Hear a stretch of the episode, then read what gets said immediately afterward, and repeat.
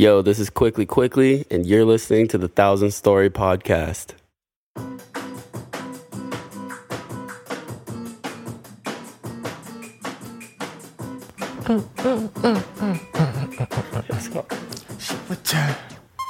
Yeah. Yeah. Hop in the the with my bitch. Uh, uh, my head, I got an itch. Hop in the. You got bars? You got bars? What's going on? No, I don't. I don't got bars. Oh, I don't got bars. you don't got a bar. Alright. I don't got bars, yo.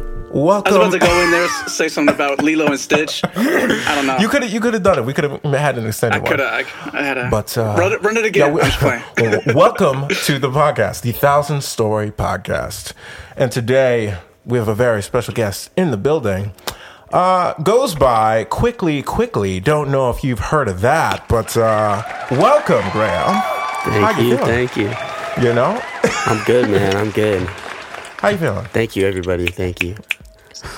um, I'm chilling, man. How you doing? I'm, I'm chilling. We're in your we're in your house. Well, I'm in your house. Luis is, is back home, but uh, Yeah, I'm still. Uh, I'm still holding down the fort. So yes, I'm here in LA with the lovely Graham Johnson, aka Quickly Quickly. Um, Luis is back home, Erie, Pennsylvania, holding the fort down. Yes. solidly. It's a beautiful time. Beautiful day. What's the temperature out there?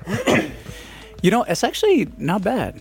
It's actually Hmm. really, really beautiful outside right now. It's like That's Like- nice. I don't know, like 70s. Actually, it's pushing 80. I'm heading to Pittsburgh today, Oh sure. and it's pushing 80 in Pittsburgh. So Ooh. Yeah. 80's good. 80's a bit well, see, it depends on the humidity. See, Erie is like exactly. stupid humid, like stupid. Oh, like shit. but like LA I mean, LA can get humid. It can get humid. But like anywhere in like the, the deserty areas, Yeah. 80 is incredible. It's oh my god. Dry air is the best. Oh. Yeah. Dry, So true. Yeah. Dryer is good. I think for me, personally, my favorite temperature is like 69.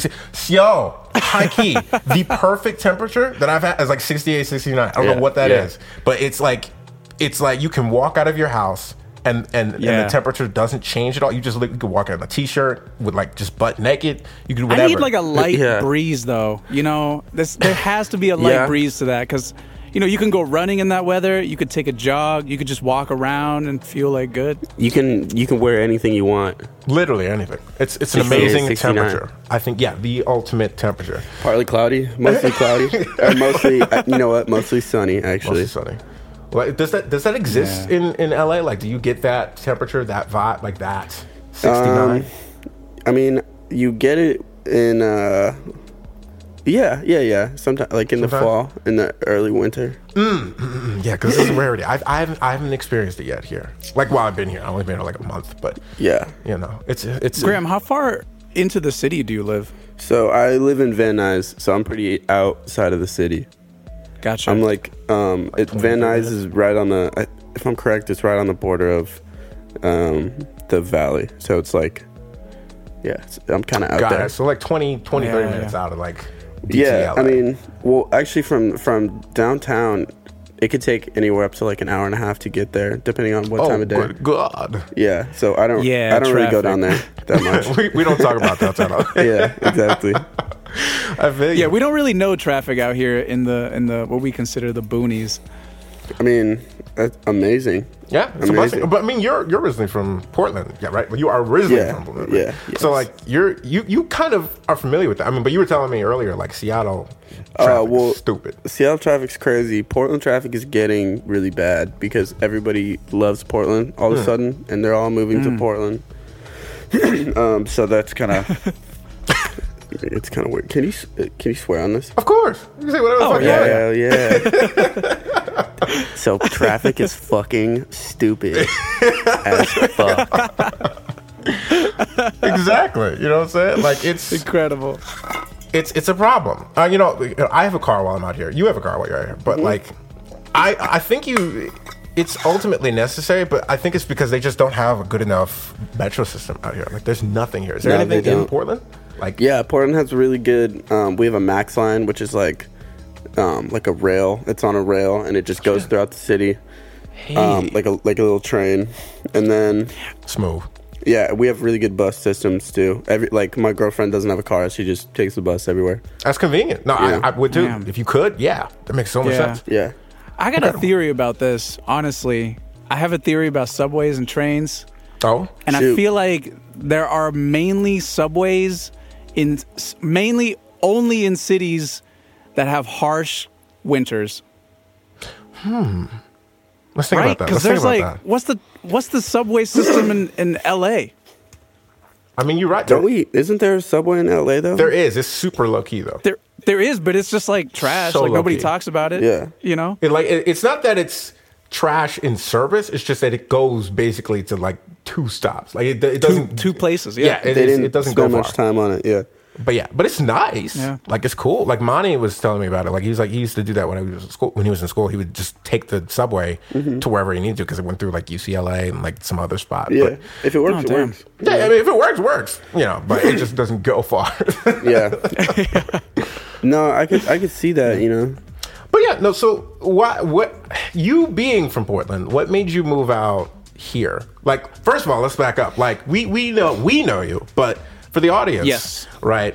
Quickly, producer, artist, uh, for visual artist, music artist, et cetera, et cetera. But what what what would you describe yourself as? Um, I'm just, I'm just a musician. I think, you know, I just like making music. I'm a I'm a, a music consumer. Consumer. I love yeah. listening just as much as I love uh, making music. I really, um, I mean, yeah, musician. producer, musician. Yeah, I've- I've- musician. yeah, That's a solid. I mean, that's a solid description. Yeah. I get it. yeah. But you're also a, a, a photographer because I know that we, we have two of your vinyls at our house. Oh no, shit. Yeah. Right? Yeah. I appreciate that. We got Absolutely. Paths Yeah, no, and no. Uh, what was the what was the most recent one that came out? Overskies. yeah, Oh, yep, exactly. and I noticed um, in the booklets that, that your photography litters. It's a bit, it's basically the scenery for your for your music. yeah, yeah. It, um, so I haven't actually I haven't been shooting film that much as of late, but um, yeah, that that whole project was kind of uh, an audio visual type thing because originally Taku, who uh, has the label that it released on A23, he Right. just hit me up on Twitter and he wanted to do. He had just started the label. He'd done one uh, release on it, and he wanted me to do the second. And he knew that I, he actually found me, I guess, on Instagram because of my. I was posting a bunch of film photography, but it wasn't like. Oh wow! I mean, it was just on. It, it was just you know fucking around with my friends, like Yeah. taking photos. Right. it was. It wasn't anything serious. I just I got a camera at Goodwill, like six bucks shooting film. Six bucks for the. What's the camera? Jeez, Um, it was uh, oh fuck, man, you hit me with that. I don't even. I don't remember. I still have it somewhere. It was like a super. It was just like a super cheap. Yeah, 35 like, millimeter, like uh, film camera from the '90s, like uh, early digital film camera. God, I So got it had Gotcha, a, okay. it had automatic, uh, like like the film reel and everything. And Yeah, the- yeah, yeah. Got I didn't. you. Yeah, That's it was, cool. It was automatic, um, analog or whatever. But yeah, anyway, so that was kind of that whole project was was based around my film because uh, Taku wanted to do it like with my film and the the music That makes sense. to kind Wow. of um, That's super cool. complement each other. So, But yeah. were you like at that point in time? Were you really trying to push more into the visual direction, or was it like you just like this is just something fun to do? Like, it's it was like- just it was just fun it wasn't i mean I- I, I don't really i'm not like a really talented artist when it comes to like um, physical arts you know like i'm not Right, I, I just i like to doodle you know Yeah. i like to uh, yeah. just kind of fuck around but photography ph- photograph photography. Uh, Photography. photography is just it's like easier for me than than like painting would be or drawing because it's to me it's easier to see um, like my my Instagram is just kind of a bunch of like photos I just take on my phone of like whenever I see um, somebody that looks like cool uh, like I don't know like geometry or like Yeah. it, it looks Right. even or nice. it's just you know. aesthetically pleasing. Yeah, It's like, exactly. "Mm, you know what? I'll just take a I photo can of hang it. that on my so wall. that's that's kind of what I was doing with uh, with film at the time. I need to get back into it. I, I got our new camera recently, but I haven't even tested it out yet. So Damn. If I were here longer, Bro, we should we wait. should go shooting. seriously, Yeah. Naji and I just had a, we were just on the phone like a couple hours ago just talking about film cameras. Yeah, Yeah. like, So- I, I, I'm I'm a very we both are hobbyists, but like professional hobbyists. of film. Yes. Yeah. like, it's kind of an obsession. Like especially like he's really getting into Polaroid stuff, but I've, I've been getting back into like, just main 35 millimeter yep, photography. yep. And it's just so it's so fun. It's sick, dude. Yeah, it's a lot of fun. Man, getting getting a roll back is like the most Uh. gratifying feeling. If you didn't fuck it up, you know. I mean, yeah, yeah, of course. That's the inherent. That's risk what I'm it. nervous about. That's what I'm nervous about is spending all that money and then being like, oh shit. At least You with have the to- Polaroid, I'm like, I see it like 15 minutes later. You Right, know, I'm like, right. yeah, I fucked that one up. Let me change the settings. No, you got to just do it though. That's Yeah. the thing. Like I remember the first roll of film I ever shot, quote unquote shot. Um, I was I didn't know anything about film. I just got the camera at Goodwill, and I went to Seattle um, at the time, and I was just like sh- I was just shooting a bunch of shit because I had like one roll and I just wanted to try it out. Yeah. and I didn't Mm-hmm. know. I didn't. I like nobody told me um, that you were not supposed to open the back to expose the Oh, film. no. So I Oh, was no. just I was just in the car like literally just fucking with it, opening and closing it because it like felt good, you know. And then my oh. mo- my mom saw me and was like, "Yeah, you just basically you like you just ruined that whole that, roll." that whole thing. oh Damn. God. yeah, I'm So sorry. sad. And then another time I went to I went to the San Juan Islands on a school field trip, and this is this is way after I had already started shooting film, so I knew how to like not I knew not to do that. Right. we learned. but I had gotten another new camera at Goodwill, and I was pretty sure it worked, and it ended up it does work. But um, I shot two rolls of two or two and a half rolls of film in the San Juans, just of like the, the boat and like the water and my friends and shit. It was a good time. Hmm. And I got back and turned in the rolls, and the guy called me the next day and was like, or like I went to go pick him up, and he was like, yeah, so um, all these rolls are blank. Oh, you shot on the first frame for all of them, didn't you? No, I I didn't even do that. I was um what the fuck was I even doing? I like loaded it in wrong. I wasn't loading it right. So it, the the it was something like it never caught onto the The spool, and the- then it the- never like yeah, it never forward. wound. Oh, no. So yeah, I guess I was just man. I was so pissed. Oh, my I, God. I, I drove to the mall. I remember because I, I needed a new phone. My phone was all fucked up, and I drove to the mall and I was just walking around like hoping somebody would like try to fight me. I was so pissed. man. Oh, it was on site for just oh anybody who was Yeah, unlucky enough. Be like, yo, yeah. I was like, grandma. yeah, exactly, exactly. Don't fucking Yo, it's don't like push me. in art school, there's not even bullies. It's just like artists who fucked up. Yeah, right. there are. Spent twelve dollars developing film, and Bro, it's it's a it's a disappointment. Oh I, I've been fortunate enough to not have wasted a role yet. Like I, I, I had one role that went through the ringer. I mean, when I was in Joshua Tree, when or when Oh, I came shit. up earlier, like this year, in like Yeah. July, um, I had that role.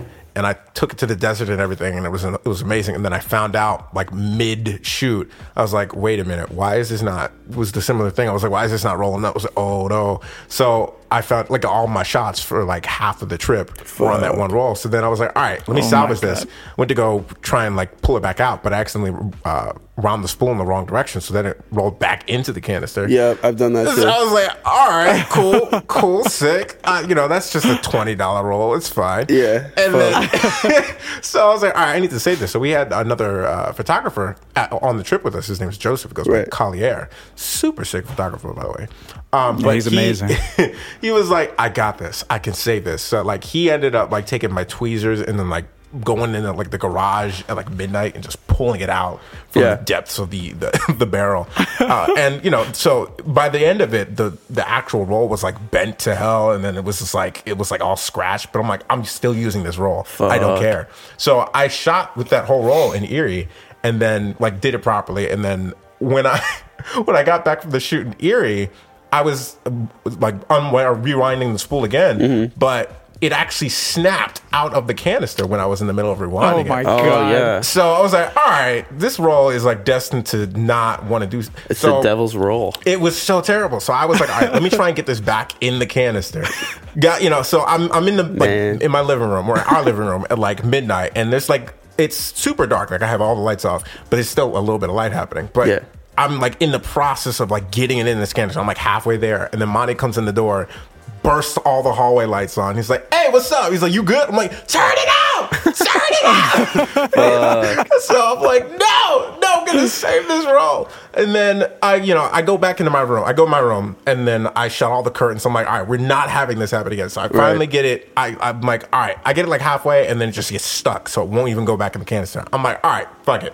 I'm gonna take like I, I found like a canister for like old cards or something. It like blacked it out and then put the Yeah. roll in there. And then I took that thing to Canada with me. It went through an X-ray, and and then Jesus. then I was like. I got to the development uh, lab and they were like, uh, I was like, can you push this roll as well? Because it was also a, a, a roll of film that I was doing a technique called like pushing the film, whereas you kind of you shoot underexposed, Right, and then you- they- they push it up Yeah, they push it they up. So, it, yeah. so I was like, hey, can you push this as well? Like, so it was the most jacked up roll of film, but it survived. It was my first roll of film that I got developed from the camera that I just bought ever. So it was my first test roll. So, so I was like, I don't even know the camera Oh my works. God. The roll survived. But the roll survived. Amazing. All of Why- that. Amazing. Hold on. The the roll alone cost twenty dollars. You said. The, it was uh, it was like I think the roll itself was like ten or twelve dollars, but like after everything that like I got it in like a three Right, or four right. pack, it was it ended up being like a 20 25 dollar.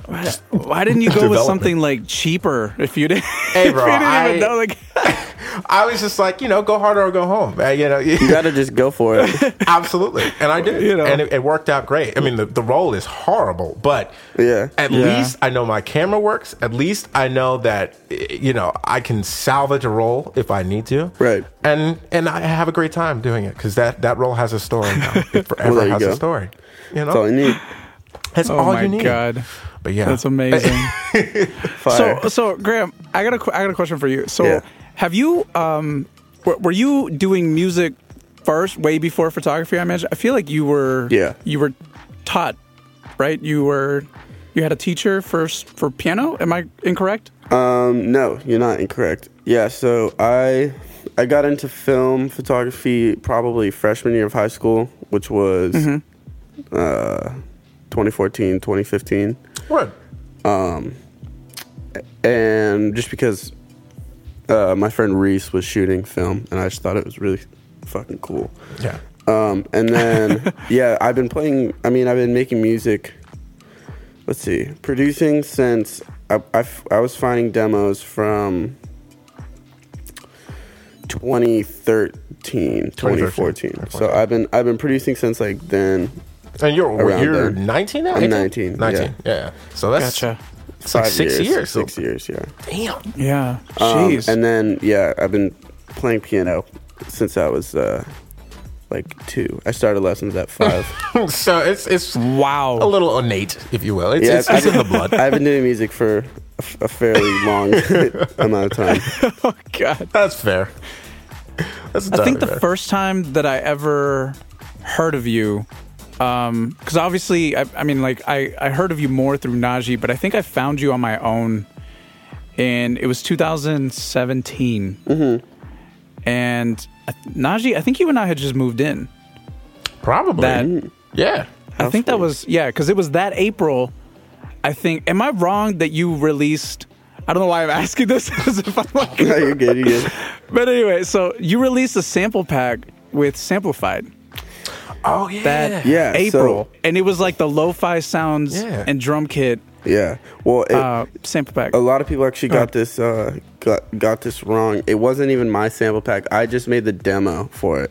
oh, did you? Okay. Yeah, I didn't have I didn't have anything to do with the sample pack. I think they included my project file from the demo in there, so there Got there it. are some sounds that I used Yes. from other sample because, I mean that that kit was cool, but they they only sent me a rough draft of it to make this demo with. They didn't. Right, send me the full the full kit, so I had like very limited options. So I ended up just using other samples. Truly lo-fi. You know. yeah, yeah, exactly.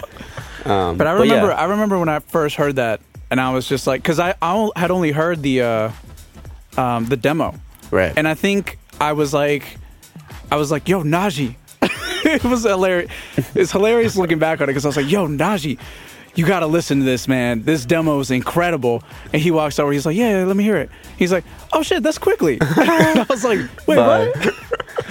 It was super Hell funny. yeah. But yeah. Yeah. I was uh I remember making that demo too. I was like excuse me. I was uh a fucking we had like fr- family friends over for dinner. and I had to I had to finish the demo cuz I had to send it that night. And my mom was like yelling at me to like come Calm down. yeah, come, down to eat dinner. And, and I was like, "One sec, one sec, I got to finish it." That's Yeah. how it goes, bro. Like, Yeah, man. I've made I've made some of my most interesting tracks, like on kitchen tables before you know lunch or like Oh yeah. like in people with people in hospitals. Like mm. Yeah, yeah. Man, that's how it goes. I, I used to make beats in class, like all the time during class. I got in trouble, uh, like many times for having my headphones on during class. They're like, "What are you doing?" um, clearly making Yeah. these fat beats. Like, Bro, one time, one time I fucking I was recording. I don't know why I was even doing this, but I had a field recorder in um, philosophy class, and I was just field recording my teacher, like just talking. I was like, maybe he'll say something that I could sample or, or whatever. Right. And uh, I guess it was a, it was a distraction or whatever. He wasn't a huge fan of me anyway. he, he just needed a reason. Yeah, and he literally, uh, like, as I was recording, he picked it up. So on the recording, you can hear it's like him talking, and then he kind of stops, and then he just goes, "Yep, I'll be taking that," and like picks it up. Wow. And he actually turned it off, which was good, so he didn't waste the battery. but- True. You know, so like I guess it's a silver lining. yeah, it's pretty funny. Though. I have, I still have that. Have you ever? Did you successfully sample him? No, I didn't. It was too quiet. I was, I was recording at the wrong volume. I think I literally just busted out of my backpack and like Shit, hit yeah. record. Turned it on. Damn. Wow. One I can day. just hear your teachers now and you, you know, like, are you listening to music during, during class? Yeah, No, like I'm, I'm making it. like Graham, Graham, I've told you for like this is the third time now. Take off your headphones. it's funny though because um, I did that like pretty much every day in senior year, like in most of my classes, um, mm-hmm. because the importance of of school versus music kind of switched throughout high school. You know, hmm. like. Mm-hmm. Did you did you go through like senioritis at all? Was that a thing for you? Or, Oh or- yeah, dude. I fucking like I didn't really like high school, hmm. especially a lot of people their senior years is the easiest year. Yeah. My senior year was mm-hmm. punishingly hard. Oh, gosh. Like they gave us the last wow. cuz we were on trimesters and the last trimester was just the hardest um like I don't know, marathon of school I've ever had to do. It was just like they put us through crazy sh- we had to give a um we had this class called Senior X, and uh, like the the big final project for Senior X was we had to give a seventy five minute presentation and write a uh, like uh, a huge research paper, and we had to do research throughout the whole um, like the whole trimester, so however many months that is. But it was like the minimum. I think the minimum amount of pages any kid wrote was like ten. Mine was like eleven, and there, like this one girl wrote sixty five pages. Oh, she wrote a Oh my thesis. God. Yeah, for a research report. Straight up, she and we wrote had a to. Yeah, we had to. Um, yeah, and then we had to present that to uh, a teacher for seventy five minutes. Could you We- Oh my god. could you choose the topic or Yes, that was a good part. You could choose a topic. So I actually, I actually did mine on um, fucking Spotify. I did it on Really? on sampling, Oh, wow. the legality of sampling and like streaming services. And I remember I got a. Uh, I got a seventy-two point seven percent on the paper. Hold up, hold up, hold up. Seventy-two point seven percent on the paper, and um, one hundred percent on the presentation because because we had our senior ex teacher was really hard, like hard ass um, teacher. Yeah. But but I got to present to the music teacher who fucking loved me because she was my like inside expert or whatever for the project. So I presented to her and got a Well done. hundred percent on the yeah. See, that's That's amazing. That I guess that's that's a frustrating thing in in two aspects. Is like one, it's already a paper you don't want to do. But two, Yeah. you know, why is it that it's still the same exact content, but it, your grade is dependent on who liked you or not? Like that's Yeah, that's, right. That's kind of bullshit. yeah, to that me. is trash. because other other kids got fucked over having to present for like because it was basically just whatever um whatever topic you wrote on they would assign you a teacher at the school that maybe would have knowledge on that topic so ah. obviously since i did something on music i got the music teacher Right. say i did something on ah. on like literature you would, Philosophy, you would get yeah. put on you would get put with the the english teacher who was like the bitchiest like hardest mm-hmm. teacher at the school and they'd be reviewing oh my you God. for the biggest project of your high oh school career. Gosh, you know, that's horrible. I mean, it is it is indicative of, of life after oh school. yeah, oh of yeah. course. I mean, That's true. it's very true. It just People need to like you in order for you to succeed. And that that shit sucks because that that is unfortunately how many things operate nowadays. it does. But luckily, I got I got lucky. It was kind of tight though, because in the presentation, I was talking about sampling and shit. So I was giving Mm-hmm. examples of samples and stuff like that. Hmm. I was just I was just up there in front of a group of students because basically the way it works is all the other kids from different grades would come and watch um, these presentations, Mhm. Yep. right? They would the whole day would just be spent these kids going from presentation to presentation. Ah. And when I before I was a senior, I fucking skipped that day every single every time, bro, every time. And uh, but I was I was just up there presenting for all these kids, playing Yep. like Jay Dilla, like teaching them That's about. amazing. Wait, so where did you go to high school? I went to this school called Riverdale High School, Riverdale High School. and I also went to Riverdale Elementary School, and it's this. Oh my god, that this, sounds like a TV show. bro, because It's it literally- is, it is. it's Is literally it? Is it? Yeah, Riverdale is like a TV show. But I'm I'm from the OG Riverdale. It's been around since like the fucking late 1800s. There you So, go. You um, heard it here first. But I mean that that Portland, like, what's what, what is the demographic for there? Because like I would imagine, I, White, I would, dude. I, It's, it's, it's white. It's white as fuck. I was gonna say, I mean, you're putting a lot of people on in that regard. Because like, who do you? How many people do you think that aren't in music in Hell, Portland actually none, listen to bro. Jay Dilla? Like, None. I had None. like my okay, especially to my school. Like no offense to any of the kids that went there, but a lot of the kids at the school are just weird as fuck. Like, like really weird, dude. Like, like um, seniors in high school, like eighteen year old. Um, budding men walking around the school with like rolly backpacks, hey, bro. What? like weird shit, dude. And so I had my core, and it's also really small. There's 250 kids in the whole school. oh, that is tiny. yeah, Wow. tiny. So you know everybody, and you just cycle through the same fucking Yeah, six teachers. You know, through um, or there's more. Than Wow, that, that is but- so small. yeah. that's So really small. so when I was when I was presenting about samples, like my music teacher had she didn't even know what a sample was, and she Oh my told me, God. bro, she told me at the end of the um at the end of my presentation, she she like raised her hand. This, this is how I know I was gonna get hundred percent for sure. 'Cause she she raised her hand and was like, I was doing questions. She was like, yeah, well, I just had a comment. Um, so before I saw this presentation, I probably if I if I knew what a sample was, I probably would have said it was uh it was stealing. 'Cause That was like my whole argument was Right, that right. it's not. Uh-huh. And she was like, "But you know, after after you playing me those examples, you know, I really think sampling in hip hop is is uh, an art form." And you did a good job. and uh, I Oh, was like. I was like, "Ooh, I'm Like, passing, I'm getting this. I'm A. passing this class." Damn. yeah, bro. I feel like I feel like if we went to high school, we would have we would have been friends. I did my um, I actually did my college thesis on um, the Beatles recording techniques Oh, and fuck. how Well, they've helped. Yeah, you and you and Luis are, are Beatles We- I mean, we need to have we should have a talk about that anyway, exactly. Break, oh, break it let's down. do- yeah, we should. man. Yeah, so I, I delved into so like my whole pre- I wrote a whole paper. Uh, my paper was actually on the personalities of the Beatles and how it, it pushed them to write better music because they were all in a competition with each other true. to write the next best song. Um, especially, of course, John Lennon and Paul McCartney. True, right. And then George Harrison was like really trying very hard to, to be in there. Ringo was just along for the ride, you know. Ringo just Ringo was just Ringo's bugging just chilling. dude. But I I would some of my favorite Beatles songs are George Harrison songs. Same. Certainly, he was a genius. And even Yeah.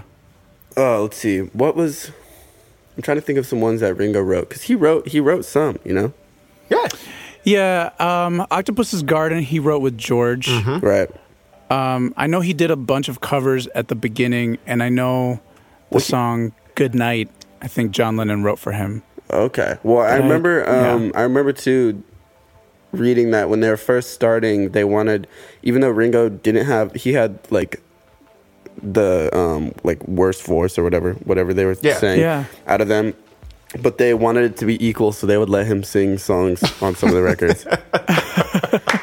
I guess imagine like Ringo something like, hey Yeah. guys, include me. They're like, Ringo, stop, like, calm down. He's like, you're the drummer. There's there's a reason. it's like, and no, but I got them- it. Yeah. John's like, no, he's probably right. We give, should give, let him, him give him a chance. Let give him him a chance. Yeah, let him sing. And then Ringo's like, I got this Come on, guy. Ringo. And then he writes a song about Into record. octopuses, octopi. They're like, good for you, Ringo. Great Oh job. Great It's like- job. Good efforts. Have you seen that Family Guy episode where it's like it's like that one time when Ringo tried to write music? He's like, "Hey guys, I wrote a song called Octopus's Garden," and they're like, "Put it on the fridge. we'll hang it up right here on the fridge." Right here. That's exactly what that feels like. Yo, real shit though. Have you have either of you seen Ringo Starr's art that he sells? No, I didn't know he No. made art. Oh my fucking god. Me either. Okay, there's something that I would like to do a case study on, um, which is how long, uh, like how long creative expression lasts in a person, because Mm-hmm. if, man, like, how do I put this, dude? The art is terrible. It's horrible.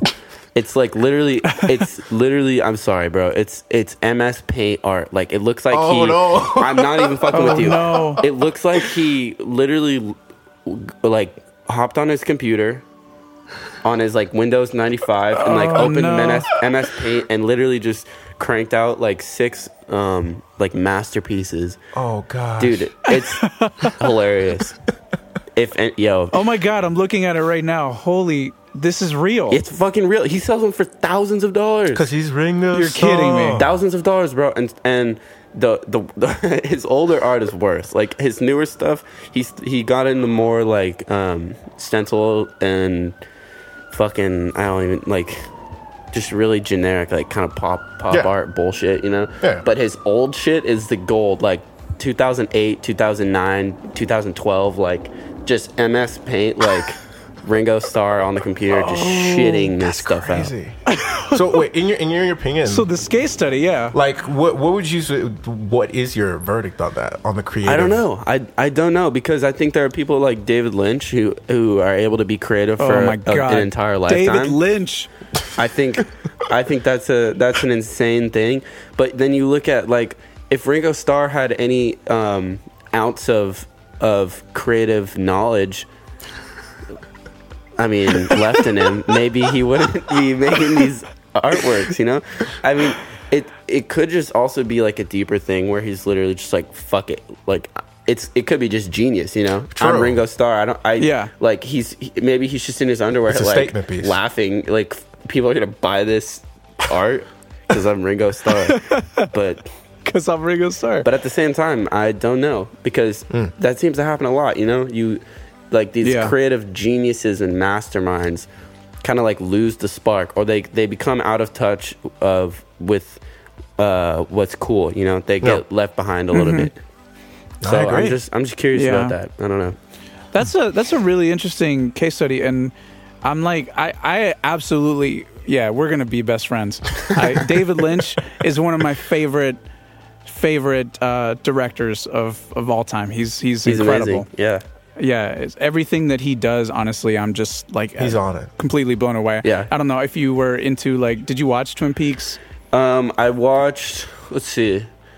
It's uh, yeah, I watched part of it. I think I got maybe a season and a half, but I don't. Yeah. I didn't finish it. So like one of his newer, so like th- there were only two seasons of that show, and then there was a third season. Yeah. That they made 25 years later. Right. And it just came out like I don't know, like two year, years ago. Yeah, I remember my think. friend Liam was like tripping over that. It's it's amazing. It's the only time I feel like on television, like actual real TV, I will see something that is like surreal, that has a dreamscape, hmm. that makes me feel unsettled by my own mind. Yeah. You know what I mean? Like it's just like I, I don't know. The man's, He's a the genius. man's a genius. The, the the the moment I knew he was on some other shit is in the in the first season of uh, Twin Peaks in that dream sequence when homie's speaking Mm-hmm. backwards and like Oh yeah. I haven't seen. it. I've literally never seen an episode. you of haven't Twin seen Peaks, it. You gotta watch ever. it, bro. It's really Oh my nutty. God. I, You gotta I watch hear it. it a lot. You know, I, I- It's I also get it. like man, Eraserhead. Like that movie is fucked Yes. up. Have you seen that movie? I haven't seen that movie either. It's it's so crazy. Oh my God. Because I, um, I've I've been like earlier this year I was going through a bunch of lists of like top fifty like most fucked up movies ever. You know, or like weirdest movies. Yes. Do you have a top three? Um, dude. Well, I watched this one called "Killing of a Sacred Deer," which is insane. Oh, why does that sound? Really psychological thriller. Like so really fucking nutty. Um, it's one of those movies where you're watching it and you're like, oh man, like I can't wait for this to end. Um, but uh, I don't know about top three. That that one just stands out a lot. But Eraserhead might be up there because that it's. I didn't know this going into it because I didn't really. I made it a point to not read anything about it. I just Right, always right. see it on the lists. But man, the acting is so like, it's so um, unforgivingly stale. It's just they say their lines with no um, Like emotion. emotion. nothing. yeah, it's it's like everybody is is a fucking stone wall. interesting. Is that was that like intentful? Yeah, Or is, yeah, yeah. It was all it was all intentional, and the um, I mean, it's classified as a body horror movie, so it's it has a lot of weird shit. Uh, David Lynch did most, I think, most if not all the special effects with like clay and, and shit. Interesting. Oh, so it's practical effects because practical effects always Yeah, tend yeah, to yeah. like stand the test of time. Yeah, I think so. Like, and because it's it's artistic, Yeah. it has artistic value. Yeah. regardless of whether or not it looks. You know, he's not trying to make it look realistic. That's not the, Right, that's right. not the No, goal, not at all. right?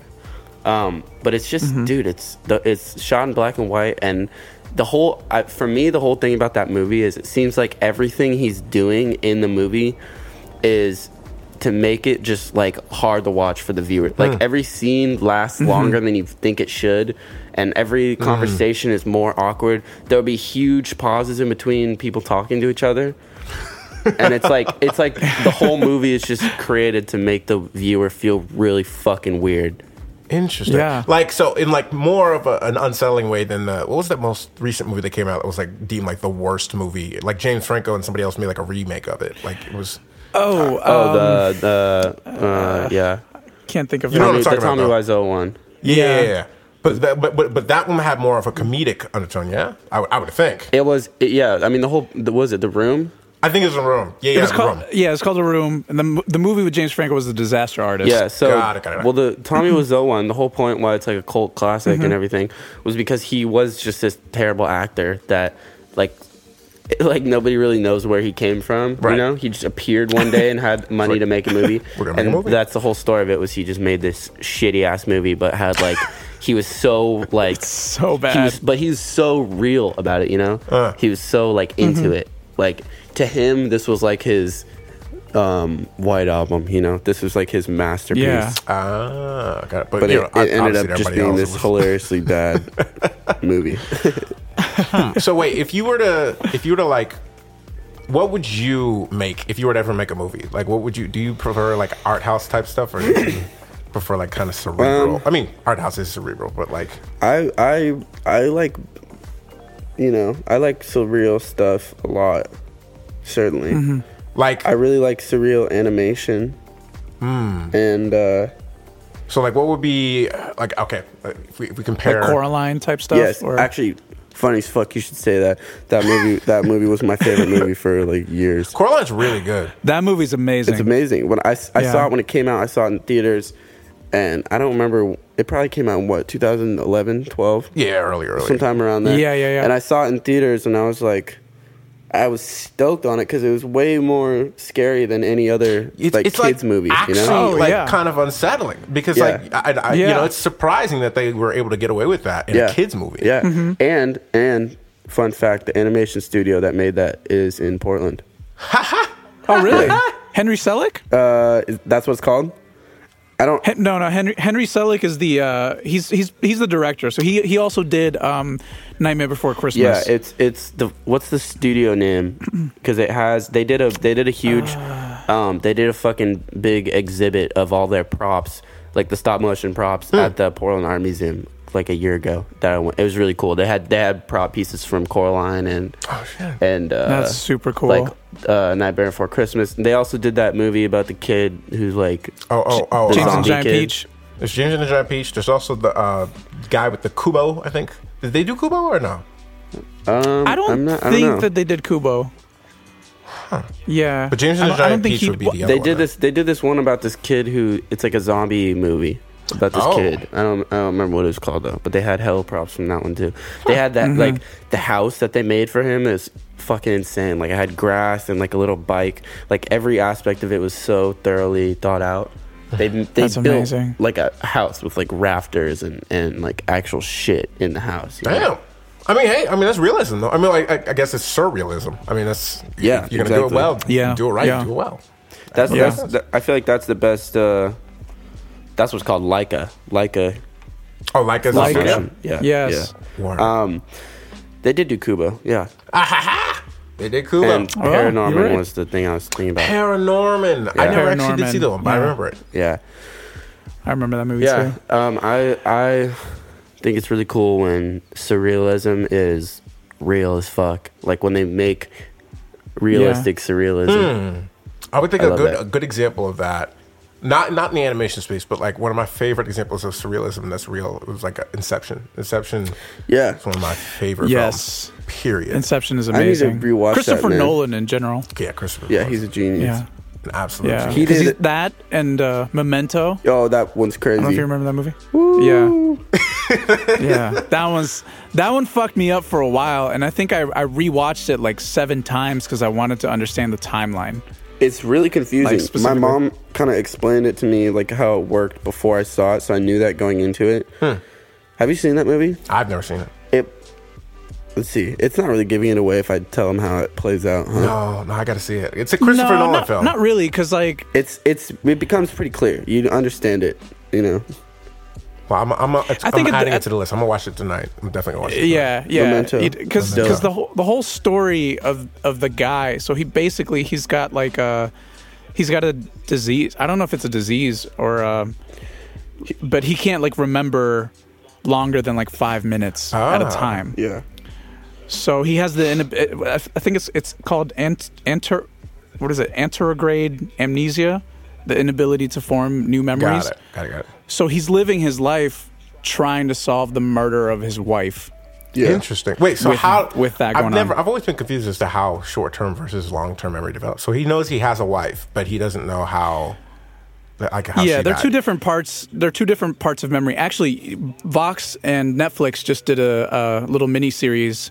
Um, it's on Netflix right now, but it's on the mind and it explains memory really, really well. So I would I would watch that before you watch this movie because it explains that long term memory and short term memory. It's called short term memory is experiential memory. Yeah.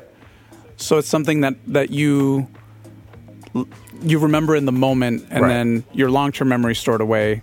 I, I don't. I, I honestly, it's difficult to explain. I, don't yeah. really know the I science you're- behind it. you're- don't have to. I mean, it's Yeah. There are, let memory the, to let us. the other people. you know.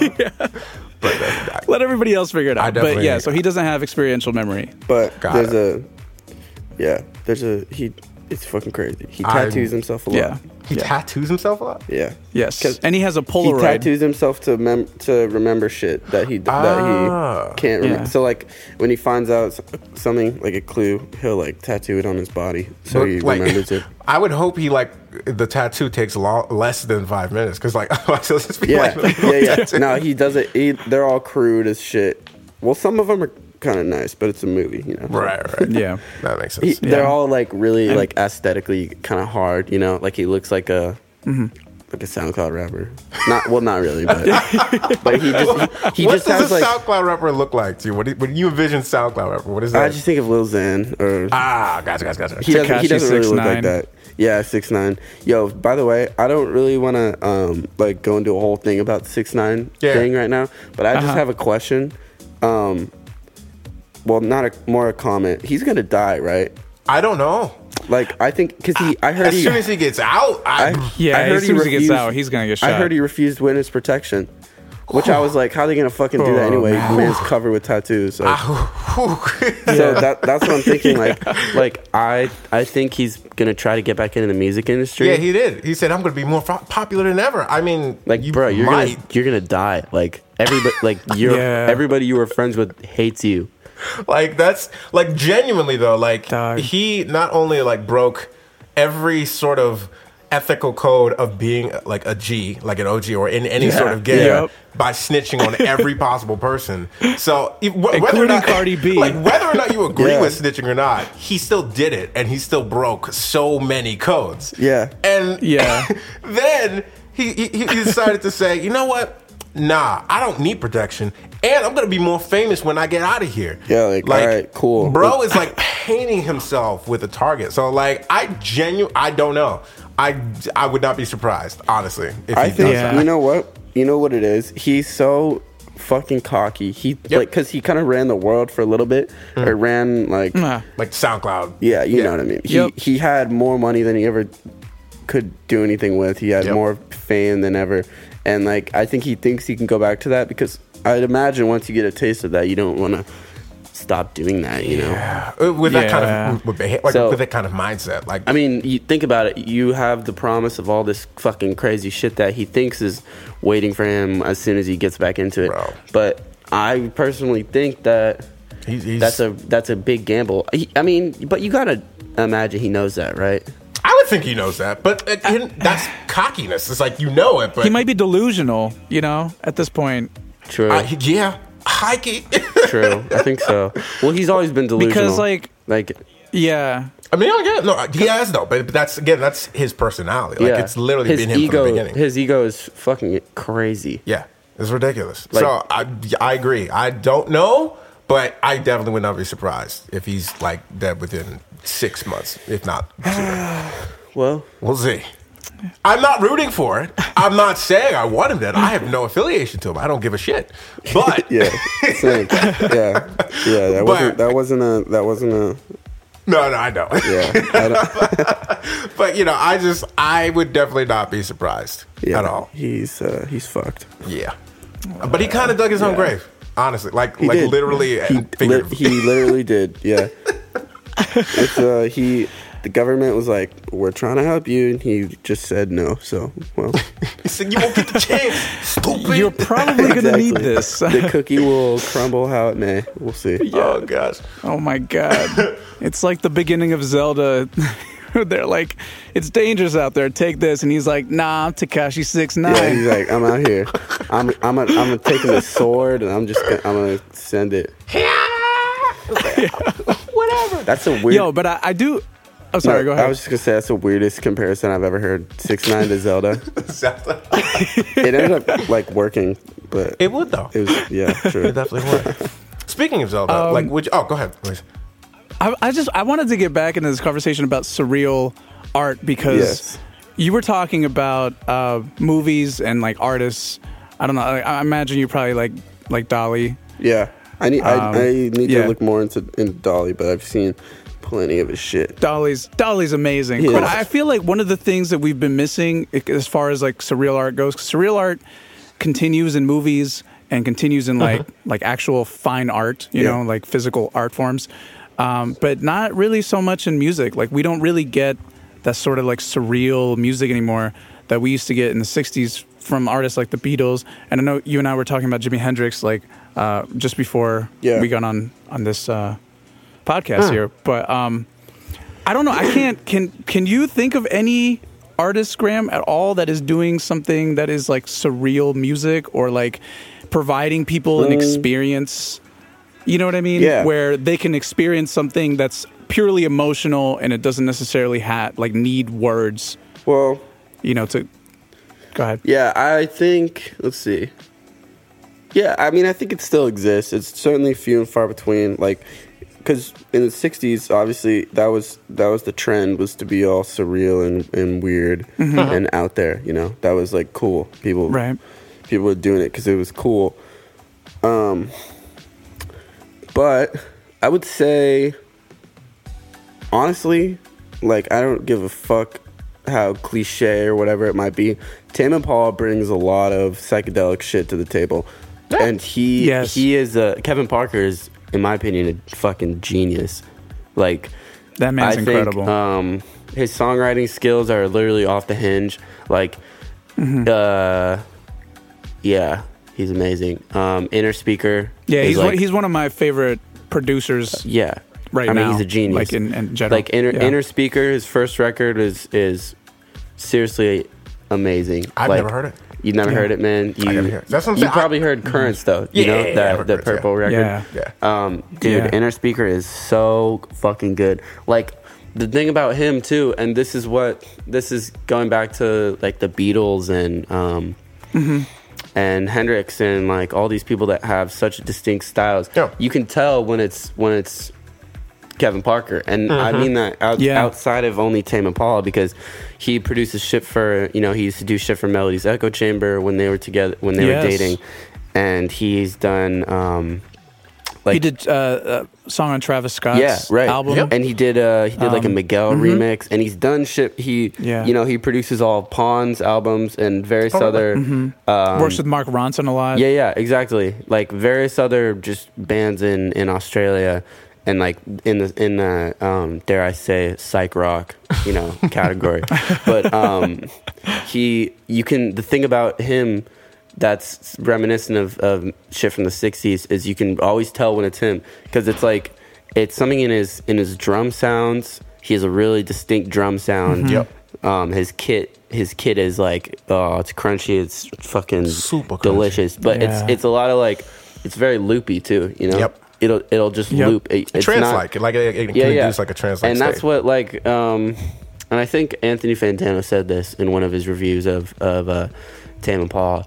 He was he uh likened that sound to uh Revolver, which I think is really warranted because the shit on Revolver like Tomorrow Never Knows. I mean that that whole album I I was Yeah. tweeting about this. The whole album is like a um auditory masterpiece if for no reason else just because it was it broke so many boundaries when it came out. Like that was the first use of Yeah. sidechain compression in a musical context. That's crazy. You know, The in, Beatles in, a, in a pop context. yeah you know? the Beatles were, were Yep. ahead of their time they they pioneered so many yeah. Oh yeah. techniques They they Yeah. they were just consistently like running laps around uh, around fools at the time, but it's um it's kind of amazing because. I mean, a lot of people say that Kevin Parker sounds like John Lennon because Kevin Parker has like a deviated um, septum or whatever the fuck. Septum, yeah. So he's so he has that really nasally John Lennon type sound, vocal sound, and uh, so I definitely hear the the resemblance to uh, to the Beatles, but it, but still, it's like this distinct style that's really hard to emulate. That, um, yeah, I think it's really really surreal. A lot of the lyrics. Um, Tame Impala very lyrics. surreal. Yeah. Also, uh, King Gizzard and the Lizard Wizard. yes on my list as well King Gizzard. Su- surreal as Yes. fuck, huh? uh, yes very Yeah. much They so. have that song, uh, what's it called? Rattlesnake, where that's the only lyric. Yeah. yeah. they're dope. Yeah, and I I feel like that that's sort of like a s- experimental. We, we don't have that space in, in pop music right now No. where we can be that experimental. No. Because I feel like back then, you know, like even in the '60s, you could have a song where it would be one chord, like "Tomorrow Never Knows." Yeah. You know, um, and and that's that's that's a hit, Well- and everybody loves that, and it's literally one chord. But even even nowadays, though, you you can't really play around with form so much anymore. Exactly. Sure. Well, at least in the popular uh, space, like it's it's a lot Right. harder to get that to to come through. Like, do you think another Bohemian Rhapsody could exist in today's time? No, not not in top 40. Mm-hmm. I don't think right now. I don't No. think so. Because I think the closest we got to that was Fun, the band Fun, huh, that's from an their album interesting Some Nights. I don't- do you remember that? I, do remember. I that remember song. that. See, Yeah. yeah, I I just I could see that actually. I always just remember that sound as being that sound and that occupying the pop space for With the fun a couple sound? years. Yeah, the you know, they Yeah. had a sound, right? They de- yeah, they definitely did. that have that a Yeah. that it kind of radiated a lot throughout a lot of. It's like when dubstep started getting Mm-hmm. popular and like every fucking top hit had like a dubstep drop. You remember that? I remember. I was so confused when it first like kind of like bled into the U.S. culture because I thought it was like an artist, and I, I just like Yeah. randomly would see like dubstep remix. I'm like, who is dubstep? Yeah, like, damn, somebody dubstep tell- is prolific as fuck. please tell me. yeah. No, that was uh that was see to me that shit was just weird. Like you'd be hearing you you'd be listening to Black Eyed Peas on the radio and they have like this remix. watered down ass dubstep drop. Yeah, like Yeah. I got a feeling. yeah, come on. it was it was so much like they would have a I I think it was uh that artist Pink, remember? Yeah. Pink. I think she had a track with a dubstep drop and I was like, dude, what the f- like the fuck kind of like why? What are you doing? just because Oh my God. and that's what that's what pop has become is and i mean everybody knows this it's it's a broken you're a broken record if you if you talk about it it's literally just a, a melting pot of like just like bullshit you know Yeah, I mean, it's the sounds Yeah. that were like underground five years ago and then diluted to be more mass And I, marketable. i'm not talking about like um because the term pop is used Popular. for a lot of other genres you know like Yeah. the Right. whole uh let's see like pc music you know like umru Charli XCX shit like that That is Right. pop music too 100 Right. gecs all that's pop music but, but it's definitely left. it's it's yeah it's way less Left. it's, Yeah. like the future you know yeah. they're making music in 2050 I, I, I, I like to think of it as like a, a buffer. Like pop has an innate buffer in it, right? Yeah. So like within pop music, you obviously have like the current current sound that's on radio right now. Well, I say current, but Right. what, what is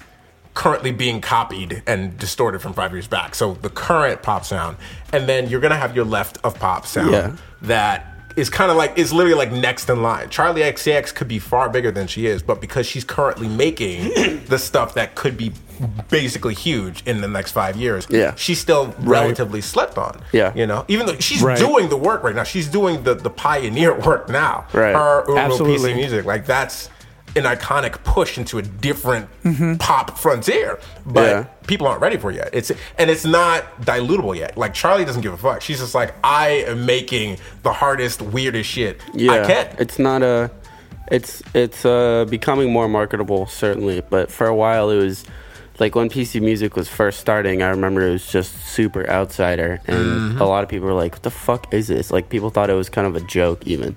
Absolutely. Some, some of the Yeah. stuff like Hannah Diamond and like uh, I don't know, but then people started catching on, and now it's like a it's a whole like became like a counterculture, you know? But that's what I mean. Like that, Yeah. they're they're in the buffer currently. They, they're next in queue, right? Yeah. They're, Yeah. they're coming up. The the current pop sound is kind of shifting away and moving into blending itself into R and B and letting the Latin market take over, letting the R and B Yeah. market kind of take over that. And then the next pop sound is that Charli Yeah. Direction, which I'm completely fine with. I'm cool with it. I'm worried. Oh, yeah, that I, I don't know what the diluted sound is going to be like. Like I don't know what that's going to feel like, but Well, I mean, there's gonna be good and bad in, in the top forty always because think about it, like throughout um the past, you know, since 2000 even like the 90s the, in the 90s the top 40 was obviously way different but like in the, since the 2000s Yeah. there there's been this sound that um has always changed a little bit but Huh. you could pick out pop tunes that came out in 2019 that would sound perfectly fine coming out in 2010 you know yep, yep, yep. fucking Yeah. almost 20 years later like that's a True. or 10, 10 years later Yeah. like that's a um it's it's weird it's kind of like scary Do you think me. that's a problem? I- like, is that is that? I don't think it's a problem. I think it is what it is. I think it's just uh, something that because the ultimate goal of like top forty type music, there's there's Right. to in my mind, there's very little artistic merit, and the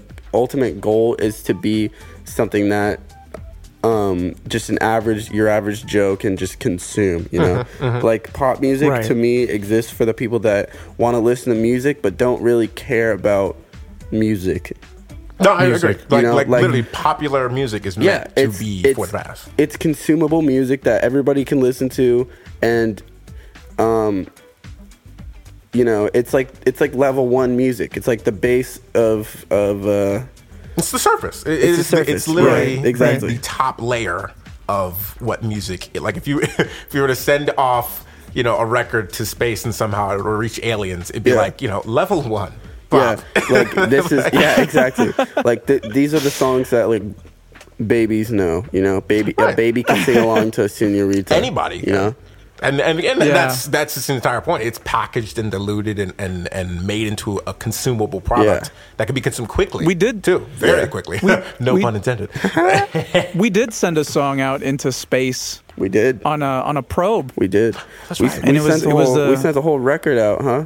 a whole record. Yeah, Wait, what was the and it's record? I got can't ba- remember. baby sounds. It was a golden It's got- record. said, it was- um, it was Yeah. it was commissioned Carl Sagan, by I think, yeah, did it, Carl right? Sagan, and it just has a bunch of uh, nature sounds. yeah nature sounds and like sounds of people talking. yeah. I think we. And I uh, think the we. Beatles, all you need is love. Huh. Yeah, right. it's a nice Man. little Earth Yeah. sampler. This is Earth. See, that's th- this is like, man, I, I could just talk about the Beatles forever, bro. There, I think I think the Beatles. I'll make this claim: the Beatles are the the most slept on, non slept on band ever. Oh wait, wait, you got, you have to expound on that. What do you mean by that? Because the obviously nobody's sleeping on the Beatles. Everybody fucking knows who the Beatles are, but. Right. There's like so many different phases of the Beatles and so many layers to their songs and albums and shit. And like you look at like I know for me personally for the longest time Hmm. until literally like last year, two years ago, a year and a half ago, I I whenever I think of I thought of Beatles, I would think of Let It Be and Hey Jude and like Right. these these rock mm-hmm. anthems that everybody knows and like Yellow Submarine.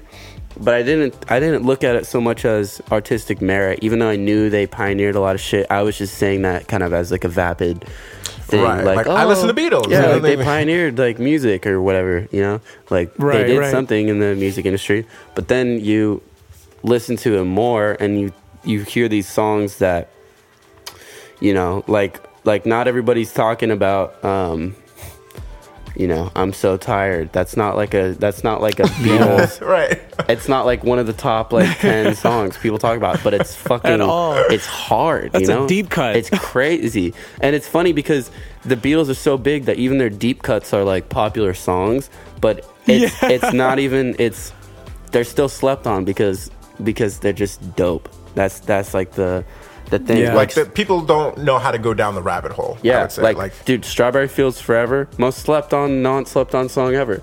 Everybody, I- I everybody feel you. knows that song. True. but the orchestrate, the yeah, orchestration Yeah, and the Giles composition, Martin's orchestration.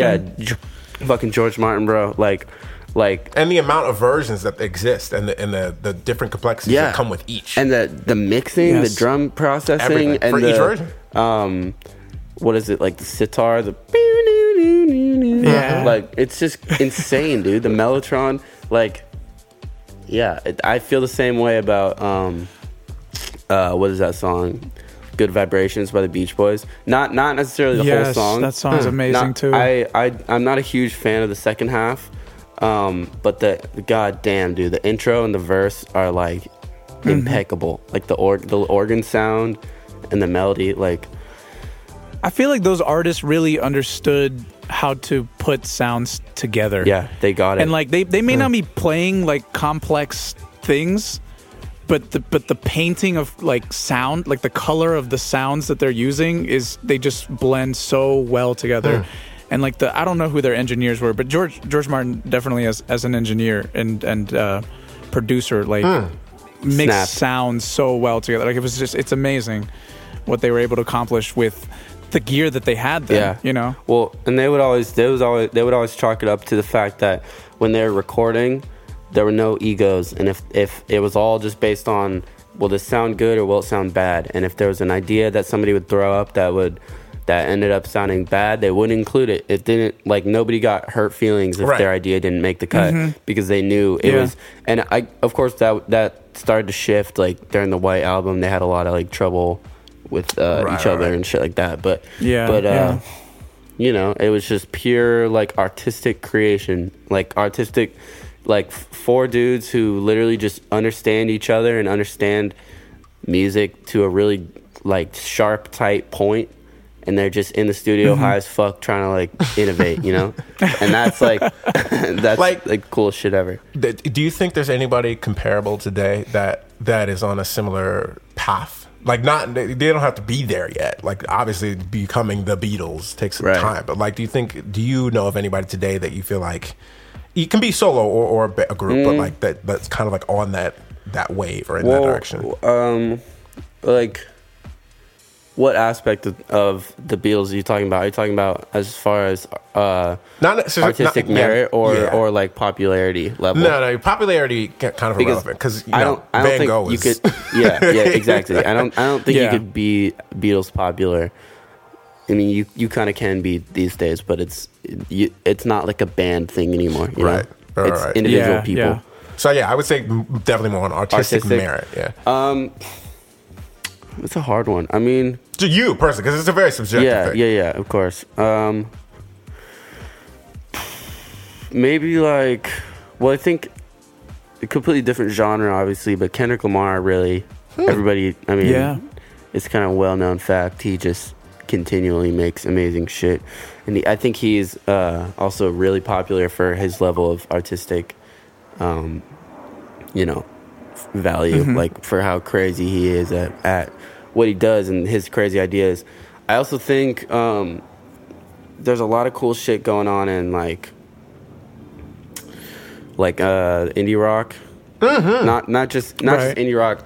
That's maybe the wrong term. Like, I don't know, just underground underground shit going on. I think the coolest artistic you- stuff is like not like really low key. Like there's this dude um, named Westerman.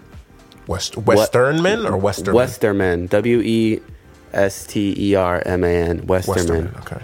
And he's just this dude from England, and he writes beautiful songs. He has a voice um, that sounds really similar to Arthur Russell. If you're I mean, I familiar don't with know. him, See what I'm saying? You you dropping the gems. Neither have These I, are the yeah. people Arthur Russell, another another amazing musician from the '80s, classically trained uh, cellist, and like he every album he made was like a different style. He did a country Hmm. record, he did a fucking couple really like oddball disco records.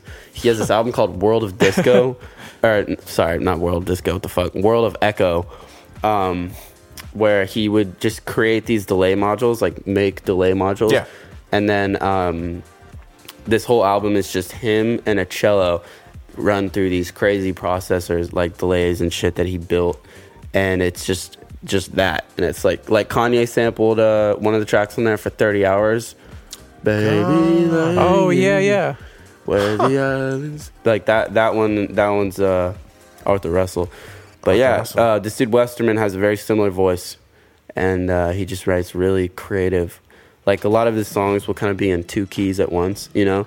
The ver- the verses Uh-huh. in the verses in in uh and i'm not i'm not super i don't know a lot of theory so i don't know how how to phrase this correctly but like the verse will be in one key and then the uh the chorus or, or whatever the next part is will shift into another key that, that shares a bunch of similar chords Got as it. the first key, um, but they're they have just slightly different sounds, and that's that's been really inspiring for me recently. So it could be like cool. a parallel uh, key. Like that's a- what I'm saying. Like uh, I'm trying to think of the word, the parallel, um, like major and minor or whatever. Got it. Yeah, so it'd be like C major or C minor kind of thing, where it's Yeah, like, like if you're like for example, if you're in C minor, if you're playing in C minor, you can go to uh, let's say the verse is in C minor, and then I shift into G minor for the chorus, Right, Which right. brings in some different different colors, Different but they tones, share a lot of the same, um, you know, colors. got it. I got it. That's But cool. just just shifting it in in such a small margin, because like with G uh, G minor, you have you have a A, which you don't have in C, In minor. right? So I mean, that and I've I've heard uh, medicine use that a lot as well too. Yeah, like he does that. times. He does that. He does that a lot. It's. I just think it's a cool, you know, kind of s- switch things up. It's a, it's a smooth way to kind of keep yourself That's cool. creative juices flowing because it, and it's, a, it's a great way to transition Yeah. things naturally. I'm also a big fan of of doing kind of like subtle, really subtle shit that um, to make the listener and enjoy the song more, or kind of like trip them up. Like I have a song um, off my upcoming eventually album that I'm working on. Um, it's this song, and the song is in five Most of it's in five four. It switches to four four at a point, but the, the it's it's five four, but it's a really four four feel. Like um, it feels kind of four on the floor. You almost can't even tell that it's in five four. That's sneaky. Uh, you gotta, you have to That's show me that one when I when we uh, Yeah, I, I disconnect got you. I'll show you. I gotta hear that. Yeah. But no, speaking Send of it. speaking of uh, your music, uh, you know, obviously you got a, your album that you're working on. But when Mm-hmm. do we when do we expect that? When when are you trying to release that? Oh man, I mean, I would love to release it tomorrow, but I, it's not done yet. I just have to finish it. I've been, I've been taking forever on this record, um, but I've been doing a lot of new stuff that I haven't done before, like Hmm. singing. I'm singing on like almost every track, and yeah, uh, from the two That's tracks that you shared with me, it was it was insane. It was yeah, thank you, bro. Oh, I've so just been, good. it's, How um, it's like a different um, separate separation. I've I've been trying to make um, like songs rather than beats and such. You know? Not to say beats aren't songs, but you know, every what is it? Every square is a rectangle. Not every Right. rectangle is a square. You know what I mean? yeah. So it's uh, yeah, it's been really fun. It's been really challenging, but I finally just a couple days ago actually I drafted up a track list, which felt really good. Mm. Like a, a, a track list that I'm actually happy with. I feel Um, you. I, right now, it's it's. Uh, I know for sure there's going to be ten songs, so, so maybe more than that. Oh, well, I'm looking forward to that. I'm, I'm really. uh, how long have you been working on this project? Um, I've been working on it since I actually since before I even moved to LA. So since, uh, let's see, I think the first songs were made last year around mm, November, maybe. forward. So almost a year. A year and some change in the making. By the time it comes out, it'll probably be what, like two years, a year and a half. in the Yeah, yeah, yeah. makes sense. Because what is it usually three months after the album's finished to work on PR and all that? all that I mean, it's, it's as long as you want, because Right. you can literally do it around. But typically, that that kind of PR campaign, yeah, happens like three months after. yeah. Mm-hmm. And I'm I'm mm-hmm. wondering when I should drop it to, um, because you know you try to. Yeah, you try it- to time You try to drop it in a in a in a season in which you think it would fit the best. Yeah. Do you, what do you what, Right, what mood do you think it fits? Like for me See- personally, I think you're you're very much an autumn kind of. Vibe. Yeah, I, I would I would like that too. Um, I I don't think it's gonna line up though for this autumn because obviously it's we're edging into fall here and I'm not even fucking done with it yet. So, um, so I I but that's the thing. The record's kind of all over the place. I don't know if it has a one distinct. Uh, like one distinct season or mood. yeah, I feel you. I mean, that's a, that's a good thing though. I mean, especially because it would be your first. Well, it'd be your first uh, album with you like doing vocals mainly, like like doing like like an actual like s- like lyrical thing as Yeah. opposed to just like having it as like a small element or like a, like an instrumental element. Yeah. Because if you've used your vocals before, like we've heard it, like uh, get some what was it, get some rest, get Some Rest, yeah. yeah. Like you've used it on that. You used it on like two other ones that I know of. Um, I did. Yeah, I've done a couple. I did this track called "All I Want to Do" a long time ago, and then I did. I've. I mean, you know, I've I've sung on stuff, various random joints, but I've never done like verse, chorus, verse, right. bridge structure. Right, I've right. always just done like oohs and ahs, or like I've I've been a fan of like stacked ass harmonies for a while now. so I used, I used to do that a lot. No, I feel you. What was that? The uh, survey. I think it was survey. Is one I'm thinking of. Survey. I don't think I don't know if I did vocals in Survey. I might have. I did vocals in let's see, Lost You, Get Some Rest, Sleep Well.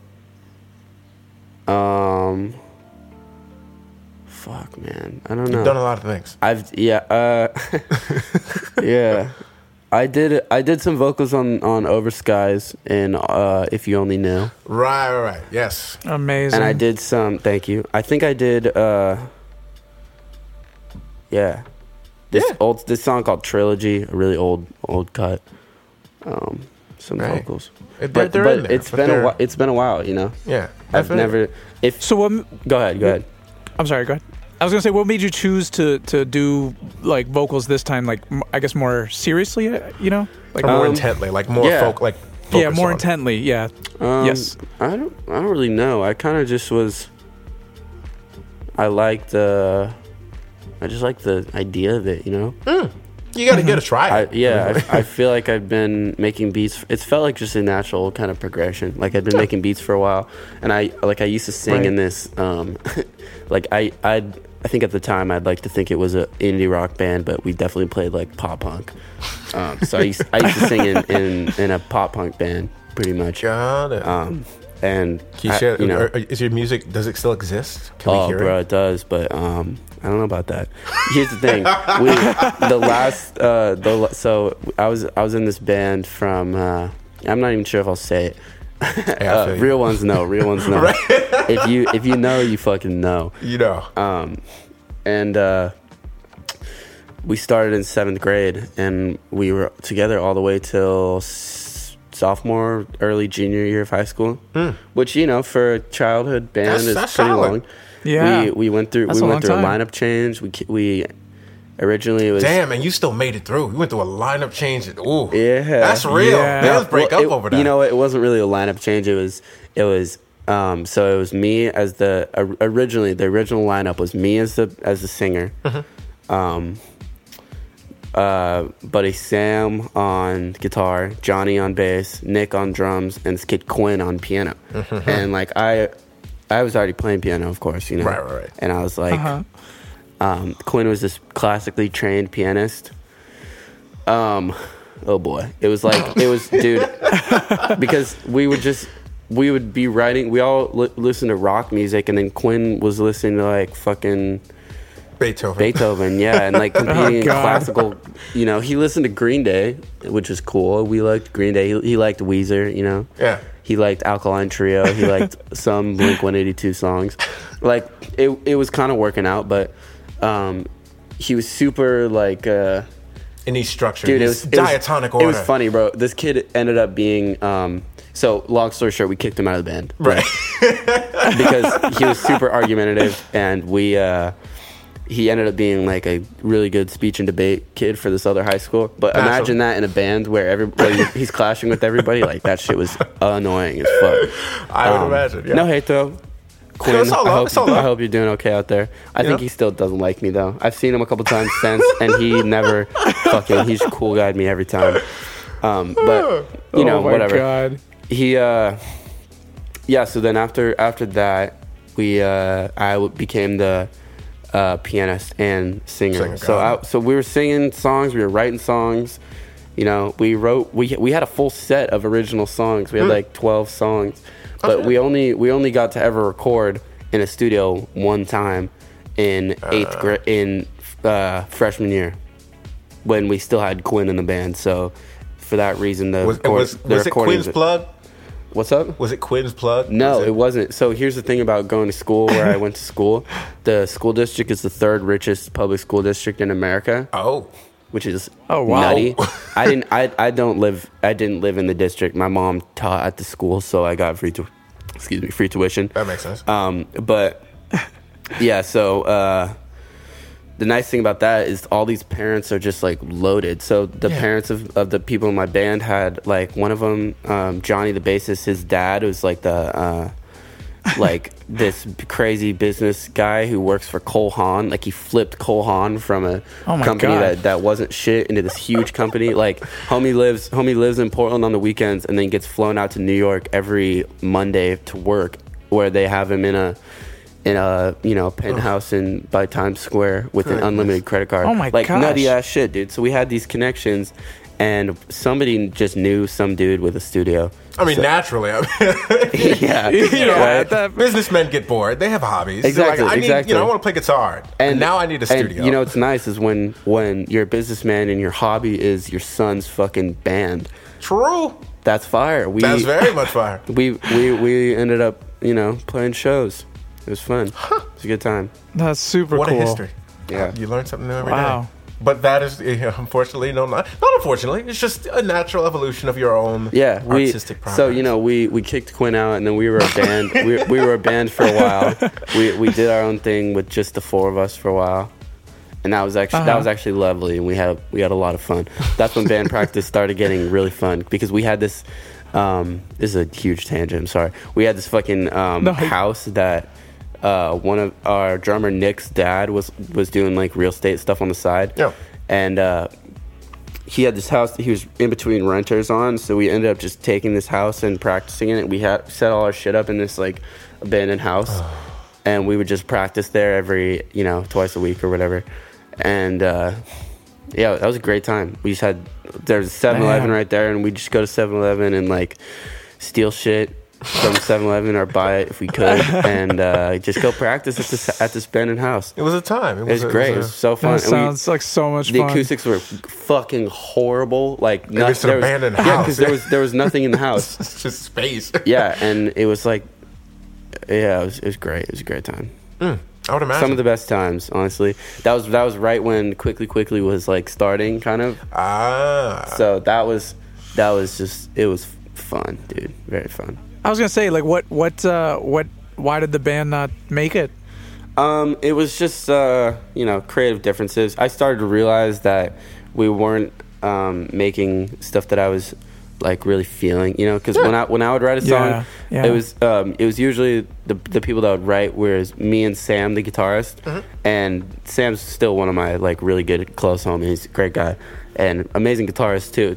Um, and at the time, he was really into pop punk, like really into Blink. And really Got into Right. um, Green Day and and you know you name it ska like all this shit and I just like wasn't feeling it really that this is right when Yeah, I I was this is right when I was finding out about like Mac DeMarco and like Oh, like yes. Beach Fossils and Mac. and all these like indie ass um, musicians so I kind of wanted I just wanted to do that stuff Yeah. and we were still writing these like power rock like Gotcha.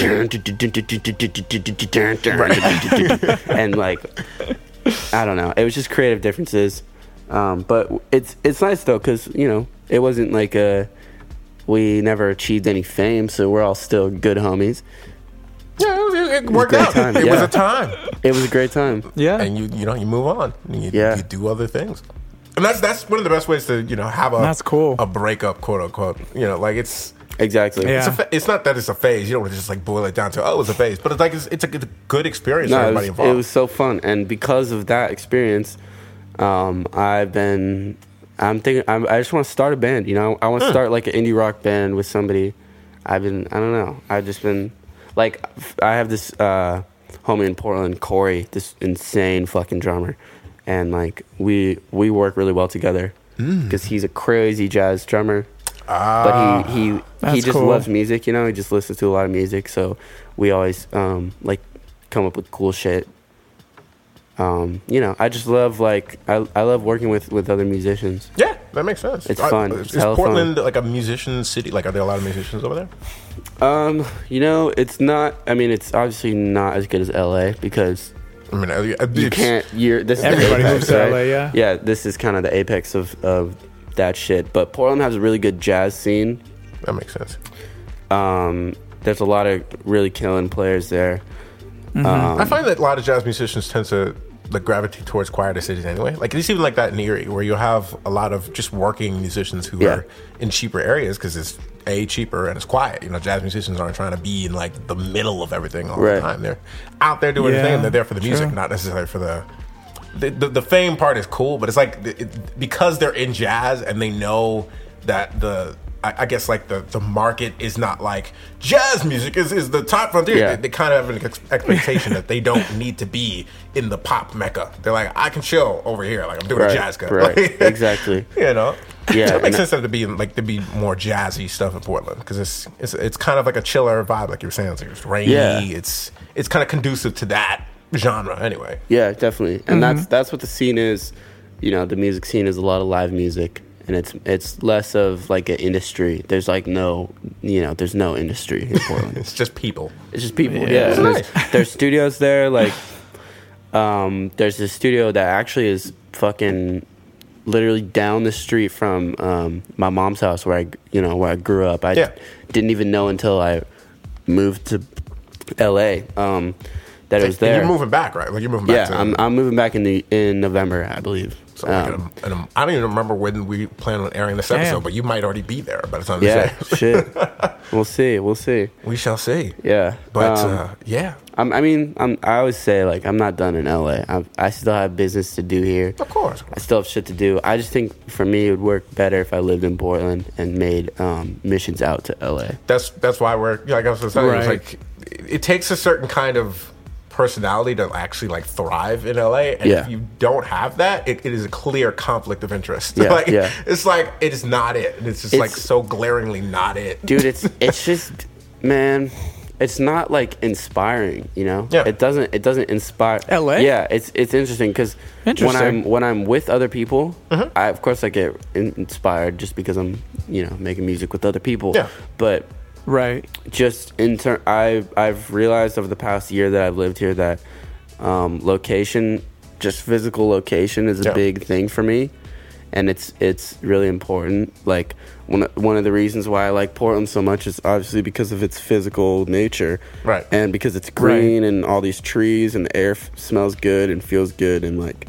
You know, You need it's that. Like, that's- that's something yeah, that- Yeah. and that's Yeah. what I Yeah. that's what I've realized is that I yeah I need that and even in even in my old room you know I was on a um I was on the second floor and I didn't have like a crazy view it's just looking over like my neighborhood kind of you know but it was a view period like my my view now that I see every day when I make beats just looks into my fucking neighbor's house like I just I literally I dude I literally stare at the top of this fool's head like when he's sitting on the couch and I'm just staring there oh, yeah. I mean, I, I mean, I grant you that. that there, there are, you know, you can stare at the top of a fool's head in Portland too, but I, I feel like no, LA, exactly, exactly. the, the space here for you just doesn't Yeah. Feel like it, it doesn't feel right. Like it, Right. doesn't, it doesn't hit. Natural, yeah. Yeah, and then and that's the same reason why we're not in LA. Like, Yeah. I mean, among other financial and economic reasons, course, but of course. mainly, Yeah. because it's just not for me personally. Like, I haven't made the move out here because I considered it, but I didn't do it because it just doesn't feel right. Like, I've, every time I've gone out here, I'm like. You know, I could do like two, three weeks. I can do Yeah. some, like periods. I can come out, do sessions, but I got to come back because like this just it doesn't feel like home. It doesn't feel like a conducive space for me. Like I already Yeah. want to just be back inside. Like, I Yeah. don't, you know. What I mean? exactly. And I think the biggest city I could live in is probably like Toronto. That's probably the, the biggest that I would want to go. right. Hmm. But there's even even because like Toronto's pretty small. Relatively, yeah. It's a But it's also small huge city. because it's like it's not just Toronto, the city; it's the greater Toronto area. Yeah. It's Yeah, yeah, yeah. But that's the thing is the greater Toronto area. Right, right. You know, like I could live outside of Toronto and be so happy. true, Yeah. true, true, true. That's kind of why we moved to the greater LA area rather than of, like- mid LA, you know? Yeah, Cuz it's it's uh cheaper. Rent is cheaper obviously. yeah. And Right. uh fucking It's yeah, quieter. It's quieter. It's just a little more suburban. It's a little more. Yep. Yeah. I like to think you can't you can't see obviously, but um, we're uh, Naji and I have a clear view uh, into my backyard. And Naji, if you'll entertain this, Of course. it looks okay. You you're looking out here, right? Yes. And you can't really see past the fence Yep, or I the trees.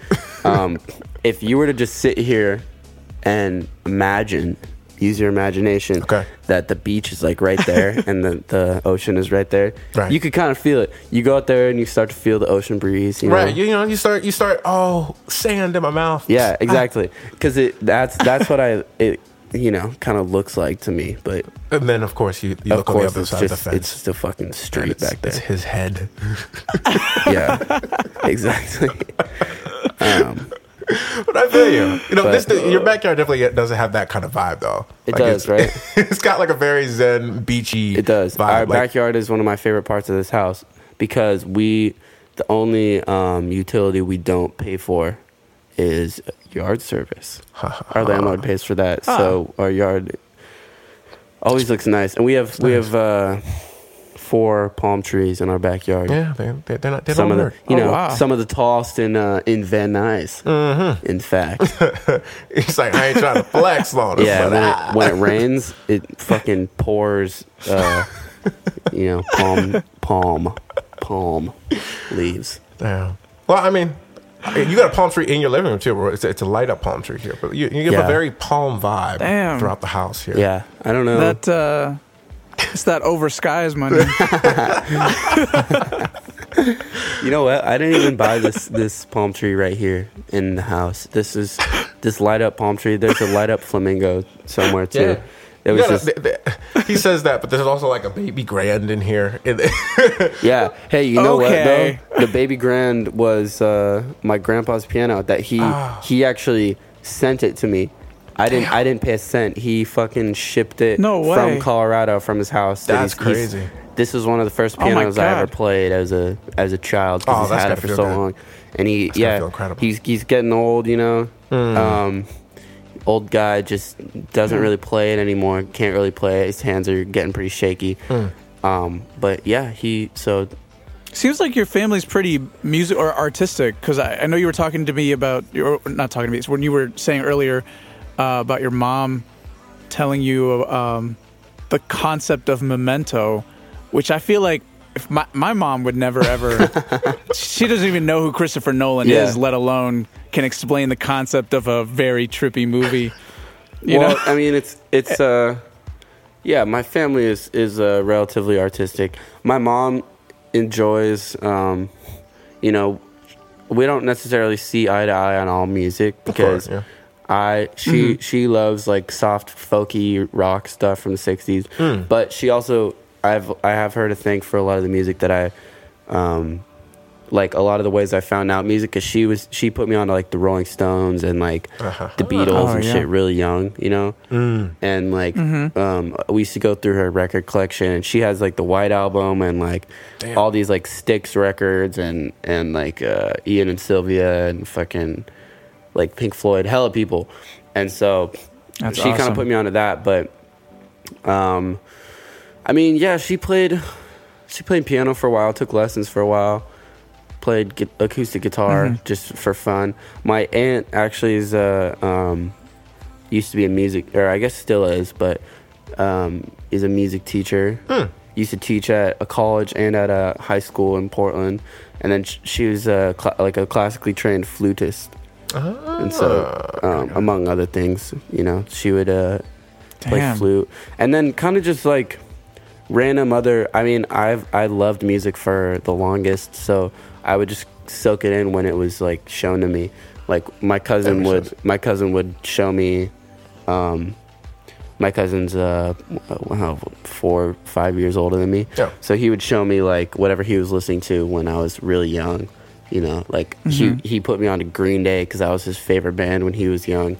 and then um, when he started listening to rap, like that's how I found out about um, like Dr. Dre Ah. and like I mean, uh, so, you- so you, you had some exposure from different yeah, sources. which I is- had I had I had some exposure, but it was it was a lot of um, people showing me these artists and then me just going through their discographies. just discography. going- just going yeah, Oh, deep. Yeah. yeah, sense. and a big a big thing that also helped me find my music taste originally was Pandora. I found I I literally used to just sesh Pandora like finding new stations and and just like searching. I would just skip through songs just because I wanted to hear all these songs. Yeah.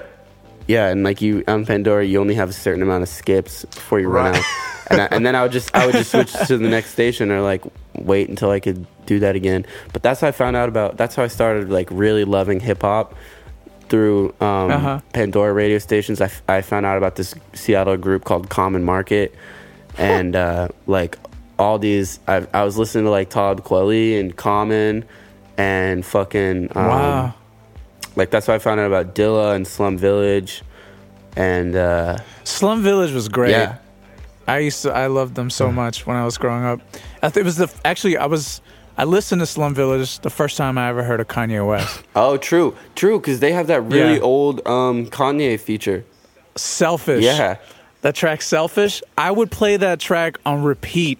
It was like freshman year of high school, and I was like, that's all I would listen to would be that song. yeah, It's amazing. yeah. I didn't, I didn't, I didn't really get into Slum Village until much later, but I, I was very familiar with Fall in Love, just because they would it would show up on Pandora all the time, and I would just listen to that, and like, actually, my cousin David too, same dude who put me onto like Dre and and um, Snoop Dogg and Tupac and all these other dudes. He uh, uh, put me on to fucking dubstep when th- that was pop. Like He was the like, culprit. Like right, yeah, dude. Like right when right when dubstep was kind of becoming popular, like when Skrillex was really hot. Yeah. He put me on a Skrillex, and like when the Harlem Shake was going on, he he was like. Oh yeah, that's like that's called trap music, and that's how I got into electronic music. Ironically enough, was um, I had been listening to dubstep for a while, and then I heard the Harlem Shake, and yeah, we I distinctly remember we were at family dinner at my grandma's house, and I was talking to my cousin about it, and he was like, "Yeah, it's called trap music." I was like, "Oh, trap." That's And I- crazy. I, went It's- listening to that. That's so crazy that it, just because like like your age doesn't dictate your taste at all. But Right. it's it's so interesting seeing what put you on to to Yeah. and, and made you go back to look like. For me, you know, finding Timbaland and Pharrell, like those are obviously Oh, like yeah. early, like but like Flying Lotus and like the Adult Swim bumps. That was like, th- those were my discoveries, and it's just crazy to think like your discoveries were like from the internet, like Baauer and shit, like Yeah, right. like it's just it's just you know me being nostalgic. I'm like, wow, like that's crazy that things have progressed that long that that was something new for you. Like it's just and it was new for everybody, but it's just Yeah. it's just weird to like hear. It's like you were put on to trap music by Baauer. Like that's I know, right? Wow. it, is, it is really weird. I, I think about that sometimes. But hey, whatever works. I I mean, because like I said, it, ta- it it takes somebody going deeper, you know. It's and, and Yeah. you, you go deeper. because I can I mean I can literally trace it out of of how I even got into like lo-fi and like all like beat shit Yeah. too cuz I remember Uh huh. I mean I I had been making beats kind of like casually for a while. Yeah. Um but I the I used to listen to this YouTube channel all the time called Royal Bass Music that had they posted like really hard SoundCloud trap shit. Yeah.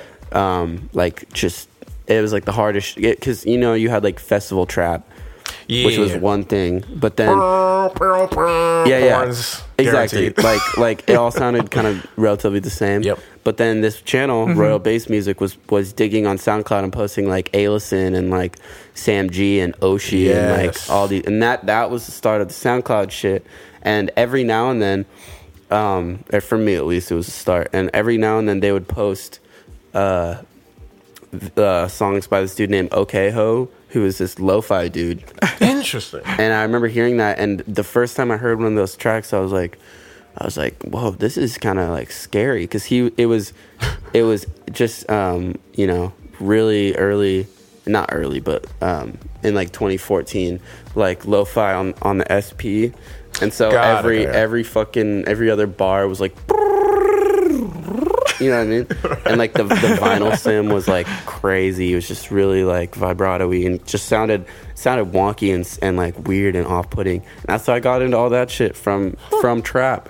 And then you know, and then you get into like I wanted to learn the OG, so I listened to Dilla and Madlib, and then I started getting into like all the shit that they were listening Uh-huh. to. So you, it's it's just like a it's so weird how it all traces from you know One simple Weird seed or one you- simple if- recommendation. Exactly. Yeah. If you have, if you want to dig deep into music, you can do it from. You can get. You can get to any location from any other location. It you know what really I mean? is, So it's- and, and Like- that's Yeah. that's crazy Yeah. to think that that's that's still possible, even today in the landscape of music It's, we're in. it's almost even more possible today because you have everything. uh, Like, oh, okay, you want to know similar artists to, you know, uh, Stereolab. You have all these. You know, you have. You can just look it up.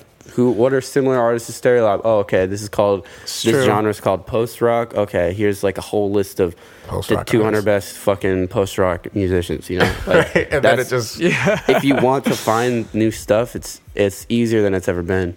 True. Very, very true.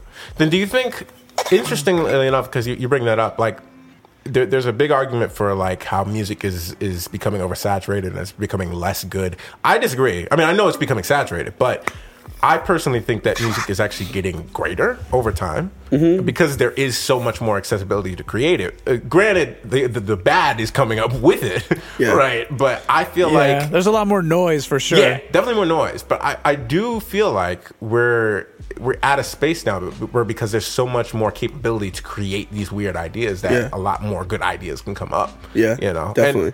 And I, it's just, that's just me. Some people think that you know because pop is is kind of ever present and. And but pop's always been ever present to me. Like pop has always been popular. Like it's Yeah. always been a thing. It's always been Yeah. popular music. Right. You know, I, I just feel like there's been there, there's more to dig through now, which is cool. Like I, I, I appreciate that because back then, back in like, say even if you take like a, like a doo wop classic from like the fifties, Yeah. right.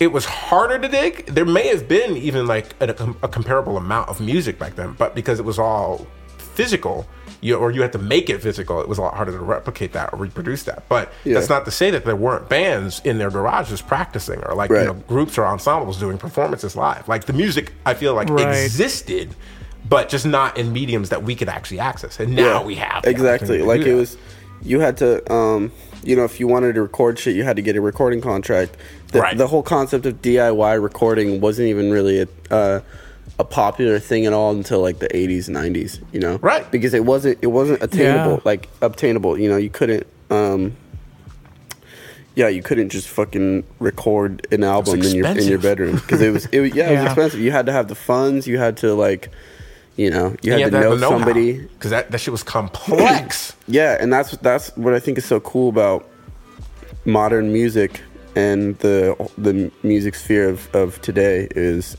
you know, like all these all these dudes on SoundCloud. Hmm. Like think think about SoundCloud how half these motherfuckers like, you know, 2 years ago or 3 years ago when we were when we were kind of like coming up so to speak Yeah. on SoundCloud, there was uh all these people had like they would have other jobs. It wasn't music isn't their one and only. It was Right. just these these random people that just have cool musical ideas, which I think is amazing because it- Exactly. it, puts music in the hand of of um, kind of like the everyman. Like anybody can do it yeah. because it's always been that way, but it was never in a in a way where where anybody who wants to can record.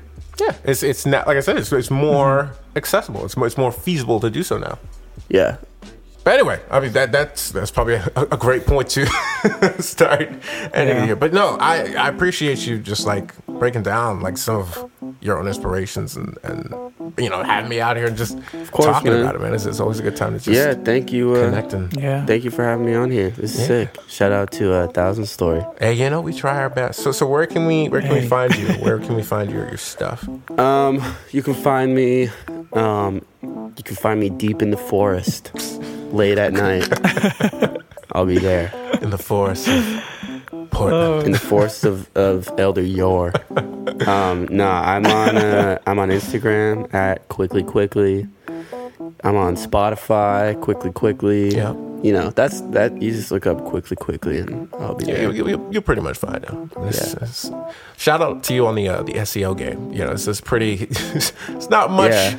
else that you can look up in the. Yeah, there's know? a there's a there's a boba company called Quickly. but not quickly, quickly. You're right. Exactly. You're right. It's pretty nice. That's convenient. Yeah. Wow. Thank you again, man. Yeah, it's, it's been a pleasure. Luis, good talking to you too. Yeah. Our first. Hey, let's. Hey, let's have, let's have a chat, bro. I'd love to. I'd love to dig deeper into. Uh, you know. Yeah, I'll, I'll exchange. I'll, I'll send one of Absolutely, you the others info, and then y'all can just go Yeah, off. 'cause definitely. You guys are definitely Yeah. That'd be dope. Definitely. connect. I would love that. Hey, if I'm ever in if I'm ever in Erie, we're having a a oh, stew session. Absolutely, you're more than welcome. Oh, y- if you're in Erie, you're, you're, staying at our house. Perfect. yeah, I don't know where else. I don't know anybody else in So, Pennsylvania. or, or, or if you're if you're near Pittsburgh, Cleveland, Buffalo, or Toronto, because we're smacked up in the middle of all four of those. yeah, you were saying. Yes. So, yeah, You Incredible. just, you just let us know. But uh, what what do we got going on uh, next week, Luis? Oh man, next week we're actually uh, we're gonna continue our conversation on on indie music, and we're gonna have a whole discussion on Jeff Mangum, Neutral Milk Hotel, Oh. and in the airplane over the sea. Oh, that sounds Great exciting. album. Yeah, I look forward to it. Um, but if you guys have any, but wait, wait, wait, wait, wait, wait. I I, I just uh, I gotta finish that though, because we have to dive delve into the theory of Anne Frank and how that album was written about the Holocaust. Oh shit, was it? Yeah, you didn't know this? I don't know this. See, this is I'm- why you guys have to talk. I might Jeff- have to tune in next week on Next Thousand We Story gotta- we Podcast. but damn, I mean, I don't even know what that is, but it's gonna be what that album is. But it's gonna be exciting. You gotta check it out, dude. It's a I- good album. I It's gonna be explicit. It's, ama- it's an amazing It's the first time I felt out musicked. Like I feel, I feel just woefully underprepared. Like Luis, you ever listen to uh, Yo. the microphones? No, I have not, but I'm about to. Oh, check out the microphones, dude. there you go. Genius. Yeah, dude, Listen to uh, what's it called? The Glow Part Two, the glow. classic album. I will. I will listen If to. you've them. ever heard of- Have you? Uh, Go ahead. go ahead. Oh, I was gonna say, have you ever listened to Major Organ and the Adding Machine? No, that's a nutty ass name. Right, that's an intense That name. is. That is another Jeff Mangum project. Hmm. So if you liked Neutral Milk Hotel, listen to the album. Okay, I will. And on that note, uh, if, if anybody else has any uh, album or artist recommendations, feel free to hit us up on Twitter or Instagram at thousand story underscore. You know, it's thousand story. you Yes. know. Y'all know at this point. you know how to find us. And You can hit me up at on Twitter and Instagram at El Pontillo. That's E L P O N T I L L O.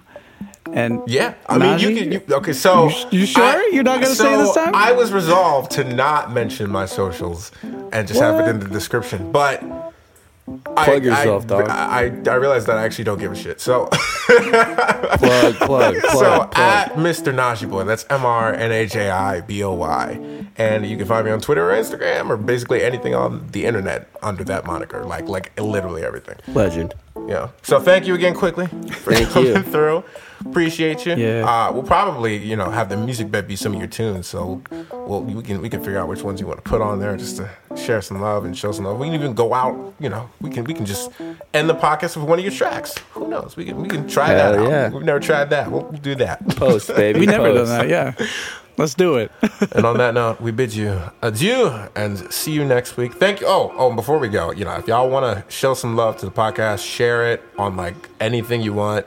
Leave a review on Apple Podcasts. Yeah. Leave just Do it. send us stuff. Let us know how we're doing. If it's trash, if it's great, tell us. We we've taken it. Put it on your Please. Spotify playlist. Yes. Now Spotify can you can add playlist or podcast to playlist, which Oh, is shit. fire, and Yes. mix them with music too. So you can have like a, a combination playlist. Yes. Amazing. That's incredible. Do so that. please add it to your playlists. And you know, like I said, if you got any recommendations or if you got anything you want us to talk about, or if you want to be on the podcast, just hit us up and we'll see. Hell yeah. The possibilities are endless. But like I said, until next time, we bid you adieu. Thank you for listening to the Thousand Story Podcast.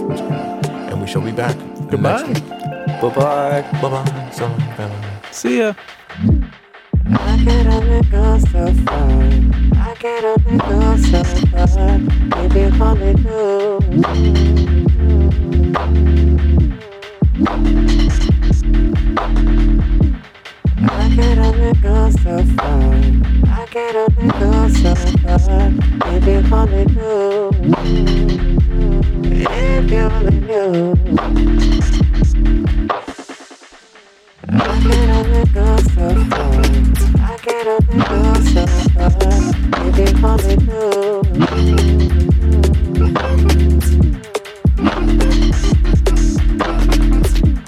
I get up and go so far.